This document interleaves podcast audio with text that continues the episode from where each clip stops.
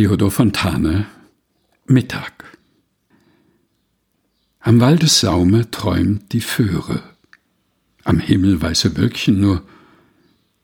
Es ist so still, dass ich sie höre, die tiefe Stille der Natur. Rings Sonnenschein auf Wies und Wegen, die Wipfel stumm, kein Lüftchen wach.